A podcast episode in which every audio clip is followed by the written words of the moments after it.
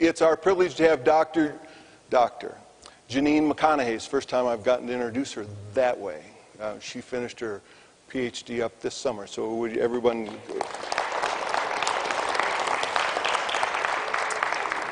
She's going to minister the word to us this evening, um, and I'm looking forward to what our sister has, has to say uh, to us.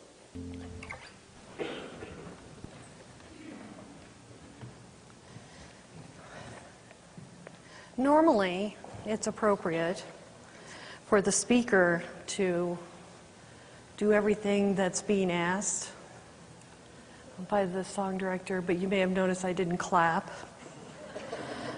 That is because I'm a third generation Nazarene, and any rhythm has been bred out of me.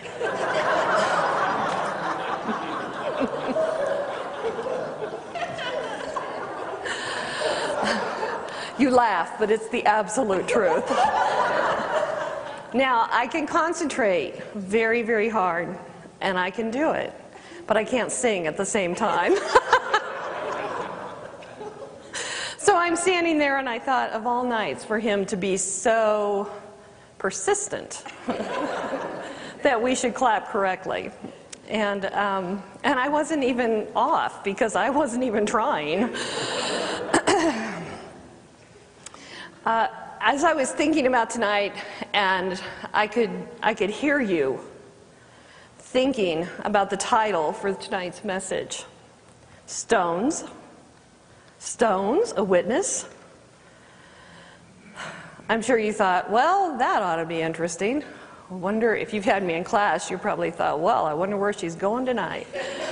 Uh, exactly. I'm not sure that stones make much of an impact on our modern daily life, but over the centuries, stones were quite important. As I reflected on stones being integral to culture, I realized that stones are the basis for many idioms. And I found a few in a very short search, so there may have been more. Stone walls do not a prison make. A rolling stone gathers no moss. Kill two birds with one set or cast in stone. It's like getting blood out of a stone. I always heard turnip there. Where did that come from? I don't, I don't know. Uh, a heart of stone. Leave no stone. Sink like a stone. A stone's throw. Stone dead. Turn to stone and this one's Chinese. Constant dripping wears away the stone.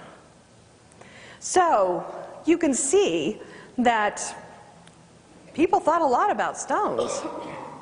Well, of course, then there are tombstones, which, if you think about it, people just put stones there to begin with. And so then they used tombs, and eventually that became our word. Well, when I uh, was traveling in England a few years back, uh, I was fascinated because in the churchyards, of course, people were buried in the church, in the basement of the church, and they were buried everywhere. But then there were graves that I don't know what happened to the graves exactly, but all that, all that was left was the stone.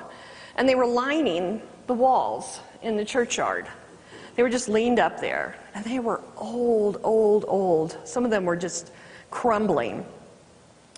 Uh, they were merely lined up against those rocks, rock walls, in solemn testimony of lives that have been lived. Well, here in America, we often have less sacred tributes on our tombstones than other countries. Thought I would bring a few to you tonight. From Tombstone, Arizona. Here lies Lester Moore, four slugs from a 44, no less no more. From Lincoln, Maine, sacred to the memory of Jared Bates, who died August the 6th, 1800. His widow, ages 24, lives at 7 Elm Street, has every qualification for a good wife, and yearns to be comforted. and this last one, I just cannot believe this one. Here lies Jane Smith, wife of Thomas Smith, marble cutter. This monument was erected by her husband as a tribute to her memory and a specimen of his work. Monuments of the same style, $350. That's taking advantage of every moment in life. So, moving on from that, you, you see stones, it just became more and more. Uh, well, stones are important. And so then I did a deeply serious biblical research on stones and found the following uses for stones. Now, I have all the references. If you want them, if it's driving you crazy, just email me and I'll send you the list with references.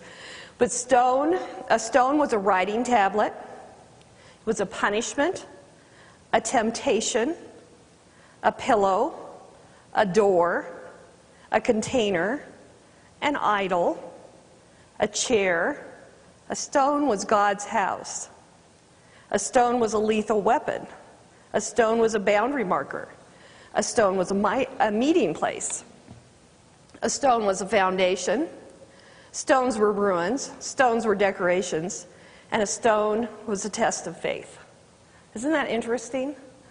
I thought, wow, that is really amazing. I mean, so many things revolved around stones. Obviously, stones have played a more important part in the history of humankind than we on a daily basis give them credit. We're not so dependent on stones anymore. Two uses for stones not yet mentioned were the stone as a memorial and a witness, and that is where we're going tonight. If you would like, you can turn with me to Joshua 4 1 through 9.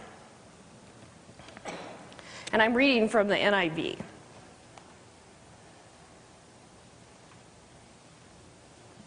When the whole nation had crossed the Jordan, the Lord said to Joshua, Choose 12 men from among the people, one from each tribe, and tell them to take up 12 stones from the middle of the Jordan, from right where the priest stood, and to carry them over with you and put them down in the place where you stay tonight. So Joshua called together the twelve men he had appointed from the Israelites, one from each tribe, and said to them, Go over before the ark of the Lord your God into the middle of the Jordan. Each of you is to take up a stone on his shoulder, according to the number of the tribes of the Israelites, to serve as a sign among you.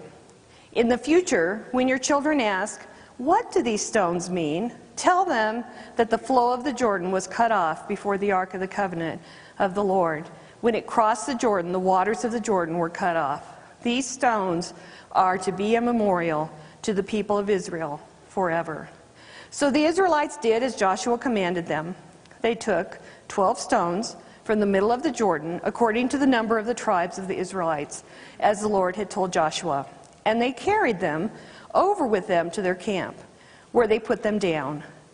Joshua set up the 12 stones that had been in the middle of the Jordan at the spot where the priest who carried the Ark of the Covenant had stood, and they are there to this day. It's interesting. There are three important aspects to this passage. First of all, the placing of the memorial occurred after the children of Israel had been obedient in crossing the Jordan. If you're going to memorialize something, it has to be something that's already taken place. Their faith had been tested, and they had passed the test. Also, everyone was represented in the memorial. There wasn't, there wasn't a tribe that was left out. Everyone was represented so that it became a memorial for the entire Israelite nation. And we never really pass a test alone, do we? You know, we, no man is an island. Well, whenever we're going through a test, there's a group of people who are, who are going through that with us and they came across the Jordan together. Also, this memorial was for, commemorating the event, but more importantly, it was a teaching method.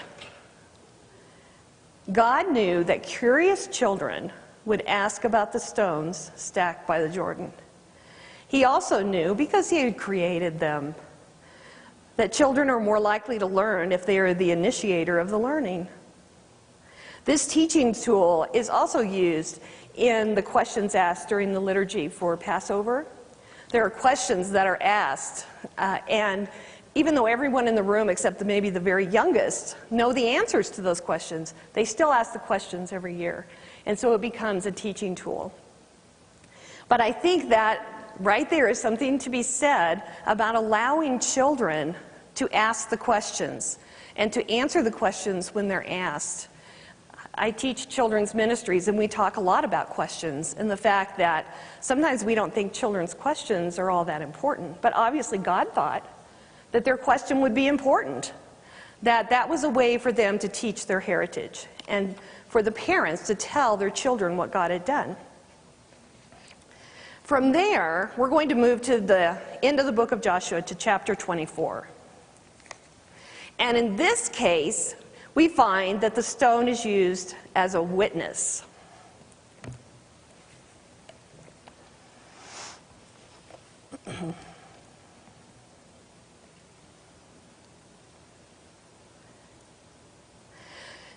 then Joshua assembled all the tribes of Israel at Shechem. He summoned the elders, leaders, judges, and officials of Israel, and they presented themselves before God. Joshua said to all the people, This is what the Lord, the God of Israel, says. Long ago, your forefathers, including Terah, the father of Abraham, and Nahor, lived beyond the river and worshipped other gods. But I took your father Abraham from the land beyond the river and led him throughout Canaan and gave him many descendants. I gave him Isaac, and to Isaac I gave Jacob and Esau. I assigned the hill country of Seir to Esau, but Jacob and his sons went down to Egypt. Then I sent Moses and Aaron, and I afflicted the Egyptians by what they, I did there, and I brought you out. When I brought your fathers out of Egypt, you came to the sea, and the Egyptians pursued them with, with chariots and horsemen as far as the Red Sea. But they cried to the Lord for help and he put darkness between you and the Egyptians. He brought the sea over them and covered them. You saw with your own eyes what I did to the Egyptians. Then you lived in the desert for a long time. I brought you to the land of the Amorites who lived east of the Jordan. They fought against you, but I gave them into your hands. I destroyed them from before you, and you took possession of their land. When Balak, son of Zippor, the king of Moab, prepared to fight against Israel, he sent for Balaam, son of Beor, to put a curse on you, but I would not listen to Balaam. So he blessed you again and again. And I delivered you out of his hand. Then you crossed the Jordan and came to Jericho. The citizens of Jericho fought against you, as did the Amorites, the Perizzites, Canaanites, Hittites, Girgashites, Hivites, and Jebusites. But I gave them into your hands. I sent the hornet ahead of you, which drove them out before you. Also, the two Amorite kings. You did not do it with your own sword and bow. I gave you a land on which you did not toil, and cities you did not build, and you live in them and eat from vineyards and olive groves that you did not plant. It is interesting, God has a message for them. But before he ever gives that message, he, he reminds them of everything he has done for them in the past. I think that, uh, you know, sometimes we, we go to churches and we enter midstream of that church's journey, and sometimes we never know the beginnings of what that church went through to establish itself. And I actually think we could, we could build, we could build that, couldn't we? And we could, we could have everyone say that once in a while, just to remind us that God has worked in that place and He will work again. Now, once um, Joshua said to all the people, at this point, he delivers a challenge to the children of Israel. In verse 14, he begins Now fear the Lord and serve him with all faithfulness. Throw away the gods your forefathers worshiped beyond the river and in Egypt. Serve the Lord. But if serving the Lord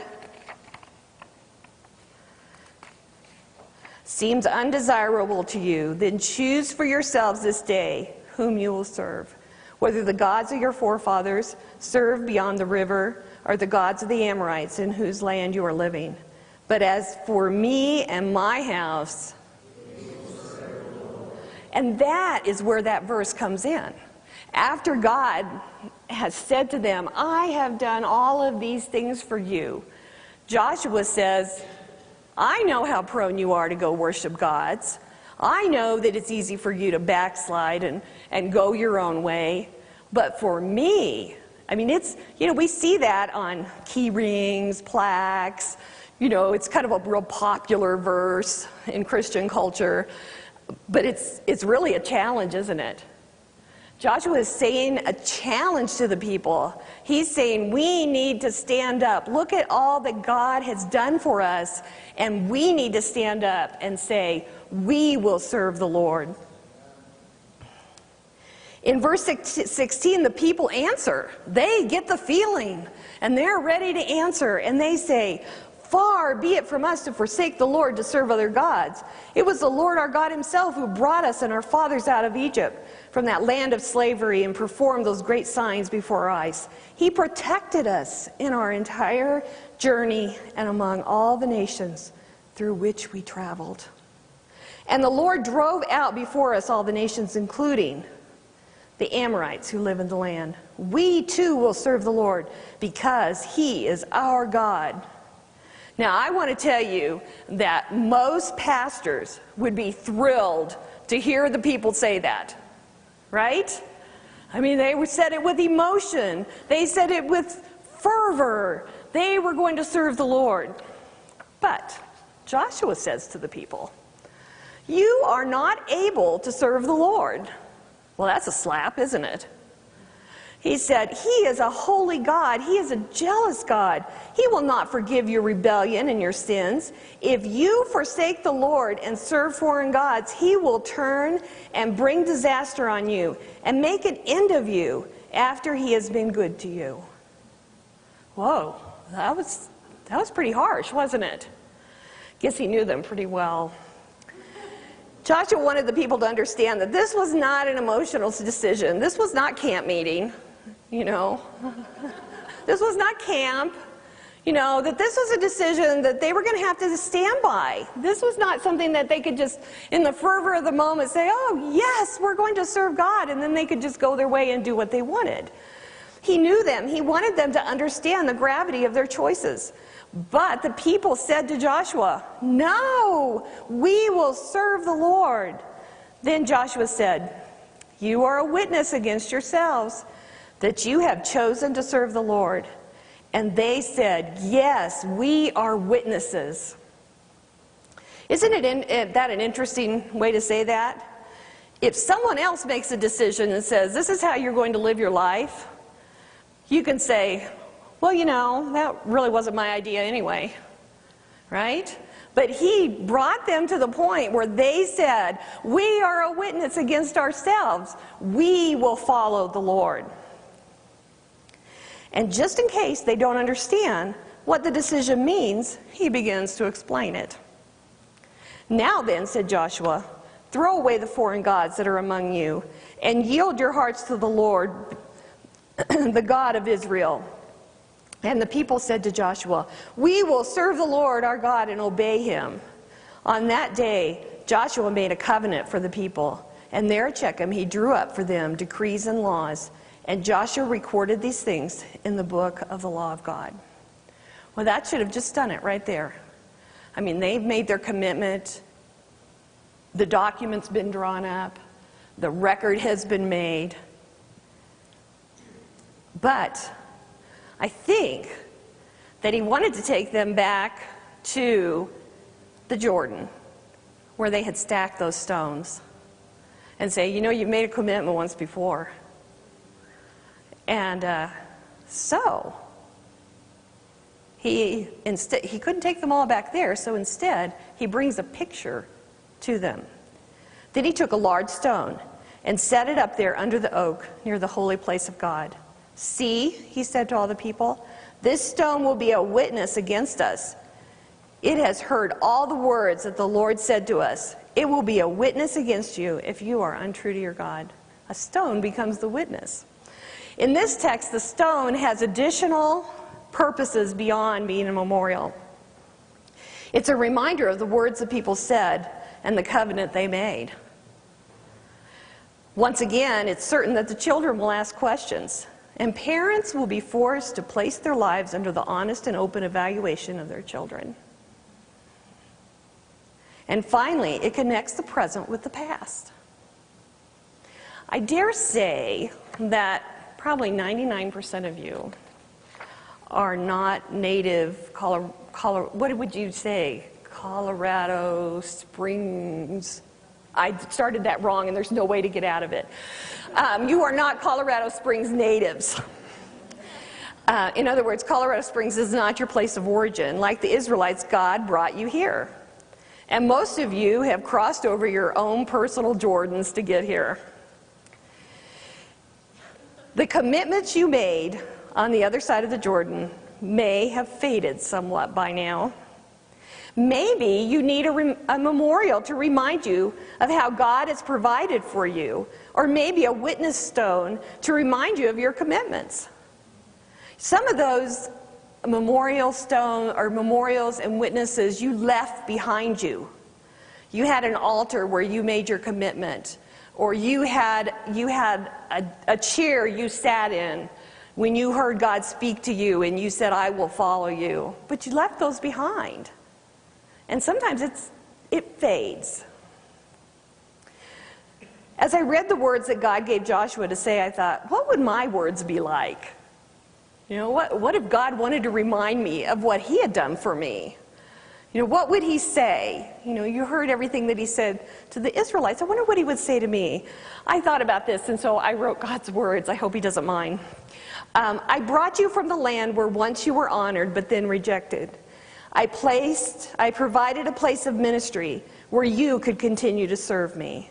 I brought you through car wrecks, loneliness, hurt, disappointment, uncertainty, and endless hours of toil to this place of fulfillment. Those are the words that God would say to me to remind me that, yes, it was hard. Yes, you went through a lot, but I was there the whole time. I was there with you. And your commitment still, I remember it, and you need to remember all that I've done for you. It is interesting that Joshua provided a reminder and made the people declare their commitment three times. You have to go back in there and see that. You know, Peter, he had to have a reminder and he had to commit. And there's just something about humans. You know, once often doesn't stick. You know, I, um, I, I do most of my work in the online department, and I read a lot of autobiographies that they post online. You know, and they, and they say, God spoke to me here, but I wouldn't listen. God spoke to me here, but I wouldn't listen. And God spoke to me here, and I finally got it. And that's why I'm starting my education. And some of you would write the same autobiography. And you know, the really fun thing is that's what NBC is all about. It's all about helping people who maybe said no to God the first, second, third, fourth, fifth. No, we're supposed to start at three. But to help you to fulfill what God has for you.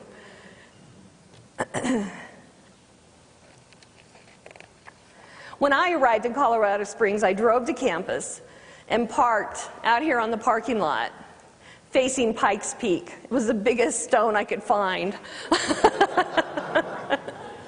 I knew that I needed a really big memorial on Witness Stone. Uh, and I committed my ministry here, even though my arrival had not gone as I planned. I chose the biggest stone I could find, and I'm reminded of that commitment almost every day. Once in a while, I'll look at the mountain and, and I won't remember that, and I'll think, wait, that is, that's, that's the memorial, that's the witness. I can't forget that. Once in a while, the fog and clouds, like is coming tomorrow, hide the mountain, and I'm tempted to say, like my pastor's daughter Zoe, when she was just three years old, when it's foggy, I can't see God. And sometimes we feel like that, don't we? And we have to remember that, you know, no one came and stole Pikes Peak during the night. You know, when the storm passes, it will still be there. And it will still be our testimony and our commitment and our witness stone. Then I think of God's words to be, and I'm reminded that my commitment was part of a covenant. You know, the commitment you make, it's not just one way. God commits to you too. God has always provided and will continue to provide as we walk this journey of life together. Let's pray. Father, we've opened your word tonight, and we've read about people in a different time, in a different place, and about their, their humanness, and we realize that we all have the same condition. And sometimes we forget. Sometimes we totally forget what you have brought us through. And our call fades. And our present circumstances become bigger than our witness stone. Father, I pray that you would be with each person in this room. Help them to once again make a commitment if their commitment has faded. If their commitment is still strong, remind them again of how you have blessed them, how you have brought them here, how you have stopped the waters so that they could cross the Jordan into the land that you promised. Father, I, I hear from my advisees online, and every week there are terrible, terrible circumstances that they're living through. And those circumstances make it so difficult. Help them to find a witness stone that they can look at. And they can be reminded of, of the words that they said to you, of the commitments that they made, of the promises that you have made to them, the promises that will hold them and carry them through the difficult times, the difficult classes, the difficult time crunches, all of the problems that, that students face in trying to complete an education. I pray that, that you would take this message with them, and every time they look at Pikes Peak or see a stone, that they will realize that you have brought them a very long way and you will take them further. In Jesus' name, amen.